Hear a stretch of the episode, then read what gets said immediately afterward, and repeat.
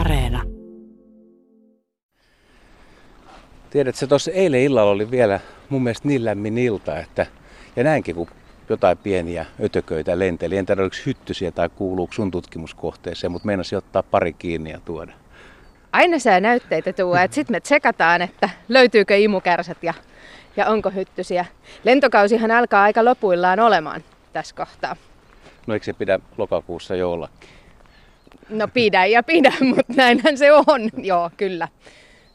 Mutta on ollut aika lämmin syksy. On. Et kyllä me tuossa, kun on keräyksiä tehty, niin saatiin saalista pitkälle syksyyn. Tämä onkin hauska luontoretken aihe. Siis puhutaan hyttysistä ja niiden keräämisistä. Ja sen verran luin vähän susta taustatietoja ja ne oli hauskaa, että tämä hyttyshomma ei ole sulle mikään, tai ötökkähomma ihan uuskaan juttu, että sä oot ollut pienenäkin jo kiinnostunut. Kyllä, mä oon ihan lapsesta asti ollut ihan ötökkäfani ja hyönteiseläintarhaa on ollut ja olen kyllä ihan isommistakin eläimistä tykännyt, että hiiriäkin itselleni lemmikiksi pyydystänyt luonnosta äidin iloksi ja omaksi harmiksi, vai miten se nyt menikään. Mutta sehän on ollut kasvattavaa ja hauskaa puuhaa. Mutta nyt siis on hyttyset ihan kunnolla tapetilla ja teillä on tutkimusprojektia, olette Helsingissä pääkaupunkiseudulla kerännyt sekä aikuisia hyttysiä että toukkia. Kyllä, me on toukokuun alusta syyskuun loppuun kerättiin hyttysiä, aikuisia sekä toukkia ja erilaisista ympäristöistä ja hyvin kattavasti täällä ympäriinsä, että lajikartoitusta ja sitten meitä tietysti kiinnostaa virologeina, että mitä mahdollisia taudinaiheuttajia ne kantaa. Minkälainen paikka tämä, missä me nyt ollaan, oikein kaunis syysaamu ja on kerrankin tyyntä. Tässä nyt ei ole vesipoteroita, mutta löytyisikö tästä? No kyllähän tässä tällaista niin kuin havupuuta löytyy ja jos mistään läheltä seisovaa vettä löytyy, niin kyllä mä voisin nähdä, että me voitaisiin tässä ystäviä ympärille saada, kun hetki odoteltaisiin. Te siis keräsitte niitä, liikuitte pitkin Helsinkiä ja teillä oli myös tämmöinen tukankuivaajaa muistuttava imuri, millä imuroitiin kavereilta aikuisia vai? Joo, meidän hyttysimuri muistuttaa hyvin vahvasti Ghostbusters-laitetta ja siitä on silloin tällöin saatu kuullakin. Se toimii äärimmäisen hyvin, eli se tosiaan niin sillä saadaan kerättyä erityisesti niitä hyttysiä, jotka on ihmisestä kiinnostuneita, että on tulossa ruokailemaan, niin kaveria voi käyttää syöttinä ja sitten imuroida hänestä hyttyset talteen. Pystytkö sä vahvistamaan sen, että jotkut kaverit on tässä parempia kuin toiset? Pystyn. Eli kyllä meillä omat syötti-ihmisemme löytyy, että me tiedetään kyllä, ketkä houkuttelee hyttysiä. No onko ne lämminverisiä tai onko niillä hiilidioksidia jotenkin erilaista kuin muilla? Siihen en osaa sanoa, en. Joo. Eli toiset vaan kerää enemmän? Kyllä toiset selvästi houkuttelee. Olen ymmärtänyt, että teidän hommia vähän ihmeteltiinkin. Kyllä se herättää aina, kun hyttysimurin kanssa kulkee, niin se herättää huomioon ja mielenkiintoa. Mutta yleisesti ottaen ihmiset suhtautuu tosi positiivisesti ja on itse asiassa kiinnostuneita. No, ymmärrän, hyttyset on mielenkiintoisia. Suomessa on 40 lajia. Joko on tietoa, että kuinka paljon Helsingin seudulla voisi olla? Kysy uudestaan keväällä, niin kerran. Niin, te alkaa vasta nyt sitten määrityskausi. Joo, kyllä. Eli kesä on keskitytty keräämiseen. Että se oli 2 hengelle ihan täyspäivästä hommaa ja nyt sitten päästään analyysivaiheeseen. Onko tietoa, että kuinka paljon yksilöitä on löytynyt? Me itse asiassa sitä eilen laskettiin, että Helsingin seudulta niin sellainen, oliko 13 000 on nyt sitten tämän kesän saalis, lopullinen lukumäärä. Ja ne on siis erilaisista ympäristöistä. Löytyykö ihan semmoisista pihoilla, jos on joku isompi ämpäri tai purkki, niin löytyykö sellaisista? Voi löytyä. Ne on hyviä toukkakasvattamoja, kyllä. Kun ihmiset jättää ämpärit pihalle kesäksi. Sadevesitynnyrit, niin kyllä sinne äkkiä. Mutta nehän on tietyt lajit, jotka niihin munii. Et se ei mene niin, että mikä tahansa seisova vesi kelpaa mille tahansa hyttyslajille, vaan niillä on ne omat preferenssinsä siitä ympäristöstä ja minne ne haluaa munia. Onkin sitä jännittävää odottaa. Täytyy keväällä tulla kyselemään, että kuinka paljon olette löytänyt. Ja tiedetäänkö Suomen hyttyset ylipäätään niin hyvin, että voisiko täällä olla joku laji, mistä ei ole tietoa? No se, että jotain lajia ei löydetä, niin se ei tietenkään todista, että sitä ei ole. Mutta kyllähän meillä valmistui tuossa meidän ryhmästä tällainen laajamittainen koko maan kattava kartoitus tänä vuonna, joka on julkaistu. Ja siinä on kyllä hyvin, hyvin paljon keräyspointseja, mutta totta kai voidaan ajatella, että meidänkin lajisto muutoksessa on, kun ympäristö muuttuu, ilmasto muuttuu. Ja ainakin tulevaisuudessa niin uskon, että me tullaan havaitsemaan lajeja, joita ehkä vielä ei havaita. Sä oot sanonut, että pääkaupunkiseutu on aika hyvä kaikin puolin. Täällä on lentokenttä, täällä on laivaliikennettä, tää on tämmöinen aika hyvä risteyskohta.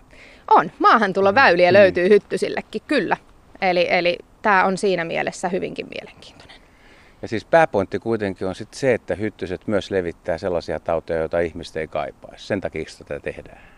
Joo, siis meidän tietysti pääpaino on siellä taudinaiheuttajien puolella, mutta silloin jos me mietitään taudinaiheuttajia, niin on hirveän tärkeää tuntea myös se lajisto, jotta me tiedetään, että mitä riskejä meillä voi olla, koska se ei mene niin, että mikä tahansa hyttyslaji voi levittää mitä tahansa taudinaiheuttajaa, vaan yleensä se on aika tarkka, että tietyt hyttyslajit pystyy tiettyjä viruksia levittämään. Ja sen takia me ollaan kiinnostuneita myös siitä lajistosta. Mutta kyllä, hyttyset kantaa hyvin paljon sellaista, mitä me ei haluta itsemme. Onko jotain esimerkkejä kertoa? Suomesta? Niin. No, Suomessa meillä esiintyy viruksista simppisvirusta. Sen hotspotti on tuolla Itä-Suomessa. Kuulijat ei välttämättä tiedä, mikä on simppisvirus. Joo, oli just tullut siihen, että pokostan tauti on se, mitä se aiheuttaa. Se on osalle tuttu, osalle ei, mutta se on tällainen niin kuin kuumetauti, johon liittyy ihottumaa hyvin tyypillisesti ja niveloireita. Tähän menee itsestään ohi hyvin tyypillisesti, mutta sitten osalle ihmisistä se jättää hyvinkin pitkäkestoisia niveloireita, jotka voi olla ihan elämää haittaavia. Sitten meillä esiintyy tällaisia viruksia kuin chatanga ja inkoovirukset, jotka aiheuttaa tyypillisesti sellaista vähäoireista kuumetautia. Meillä on kesällä muutaman päivän kuumetta, harvempi sen takia edes lääkäriin menee. Sitten se menee itsestään ohi, mutta näihinkin liittyy sitten harvinaisina muotoina vakavampia neurologisia oireita. Eli sen takia myös ne on hyvä tiedostaa ja oirekuvat tunnistaa. Ja näiden lisäksi sitten meillä Suomessa niin jänisruttoa aiheuttava bakteeri on hyttyslevitteinen. Toivottavasti moni kuulija ei nyt säikähdä tästä näin. Ajatellut vain, että hyttynen pistää, tulee inhottava vähän kivulias pisto ja sitten se kutittaa. Mutta... No se on se tyypillisin, mitä hyttynen aiheuttaa. Et en missään nimessä jättäisi metsissä kulkemista hyttysten pelossa. Mites toi malaria? Eikö sitä kuitenkin aikaisemmin Suomessa ole ollut? Kyllä meillä on ollut malaria ja meillä on edelleenkin hyttyslajeja, jotka kykenevät malariaa levittämään. Eli se ei ole niistä hyttyslajeista kiinni, vaan se on ehkä enempi kiinni siitä, että miten tämä meidän elämäntapa on muuttunut ja kaupungistumisesta ja näin poispäin. Nyt kun te olette kerännyt tämän aineiston ja se on nyt laboratoriossa, niin mitä siellä käytännössä tapahtuu? Me ollaan nyt ulkosalla ja ei vitsi korona-aikana tulla laboratorioon katselemaan, mitä te teette. Niin. Me halutaan pyydystää hyttyset elävänä, koska sillä me varmistetaan se, että ne virukset siellä sitten säilyy, että me saadaan nekin mahdollisesti kiinni, mutta sitten me laitetaan ne hyttyset pakkaseen. Ja lähdetään siitä lajin määrityksestä, joka tapahtuu ihan siis mikroskopoimalla. Jokainen hyttynen yksitellen tunnistetaan. Ja siinä on itse asiassa aikamoinen homma, että siellä on aika monia piirteitä, siipien verisuonia, jalkojen jaokkeita ja näin poispäin, mitä siellä pitää tarkastella, että päästään siihen tarkkaan lajin tunnistukseen. Ja sen jälkeen me sitten lähdetään prosessoimaan näitä viruskriinauksia varten, eli me sieltä niistä hyttysistä etsitään sitten tiettyjen virusten perimää. Ja mahdollisesti yritetään sitten ihan kasvattaa niitä viruksia soluviljelmissä ja sitten käytetään myös tällaisia nykyaikaisia syväsekvensointimenetelmiä, jolla me tavallaan saadaan irti kaikki ne virukset, mitä se hyttynen kantaa. Myös ne, mitä hyttyset ei voi ihmisille tartuttaa. Eli hyttyset kantaa paljon myös tällaisia hyönteispesifejä viruksia, jotka ei ikinä meille ihmisille tartu. Mitäs luulet, että onko niillä paljon sitten viruksia, mitkä on muille nisäkkäille haitallisia? Kyllähän ne kantaa sellaisiakin viruksia, mitkä ei meihin vaikuta, mutta eläimille sitten voi tautia aiheuttaa. Tämä kuulostaa hauskalta ja jännittävältä puuhalta. Onko teillä hyvä työryhmä siellä tekemässä? On. Meillä on ihan ehdottoman hyvä tiimi ja se on itse asiassa tosi tärkeää, että Nämä kenttäpäivät on usein pitkiä päiviä ja silloin varsinkin kun ollaan kenttäreissulla, jolloin me tehdään se tunnistaminen siinä heti perään, että saadaan säilyttyä hyttyset oikein, niin ne päivät venyy hyvin ympäripyöreiksi. Siinä on tosi tärkeää se, että minkälainen tiimi siinä on ympärillä. Mä voin hyvin kuvitella, että sä luot kyllä aika hyvän yhteishengen sinne, ja toi intoja voisin kuvitella, että se nuoruuskin, kun sä oot kerännyt hötököitä pienenä, niin on ollut kyllä aikamoinen. On siellä vaiheensa ollut. Onneksi tätä ei kysytä äidiltä. Niin. Mutta siis meillä jakautuu kyllä into, että meillä on tosi sellaista asialle omistautunutta porukkaa. Plus niin, että me katsotaan asioita vähän eri näkövinkkelistä. Että meillä on siellä fysiologia, meillä on entomologia, meillä on virologia, meillä on maantieteilijä, jonka sitten taas miettii niin kuin sitä, että miten me voidaan ympäristöä ja hyttyslajien esiintyvyyttä ja tautiriskejä mallintaa. Et me ammennetaan kyllä toistemme osaamisesta tosi paljon. Meille tulee pyrstöt ja sparvi tähän päälle. Mahtavaa. Ja kuuluu tuommoisia korkeita ääniä. En tiedä kuuluuko ihan radion välityksellä, mutta on korkeita, pitkäpyrstöisiä mukavia kavereita.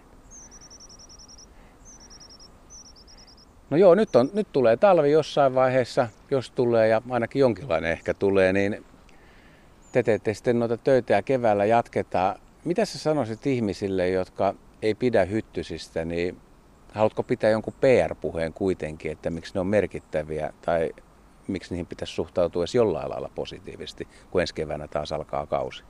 No hyttysethän on äärimmäisen kiehtovia, se lajikirjo. Ne erilaiset ympäristöt, mitä ne pystyy hyödyntämään, kun niihin lähtee perehtymään, niin se on äärimmäisen mielenkiintoista. Sitten jos me mietitään, niin hyttysethän on esimerkiksi linnuille ruokaa, samoin lepakoille. Ja tähän myös se, että sit jos haluaa päästä hyttysistä eroon, niin se, että pihapiirissä on lepakoita, niin se on kyllä aika hyvä biologinen torjuntakeino. Jos hyttyset ja hyttystutkimus kiinnostaa, niin meidän ryhmän Twitter-tiliä seuraamalla niin pääsee tutustumaan siihen, että mitä me tehdään. Että siellä näkyy ihan sitten kuvia ja pääsee kurkkaamaan, että miltä tämä meidän työskentely näyttää.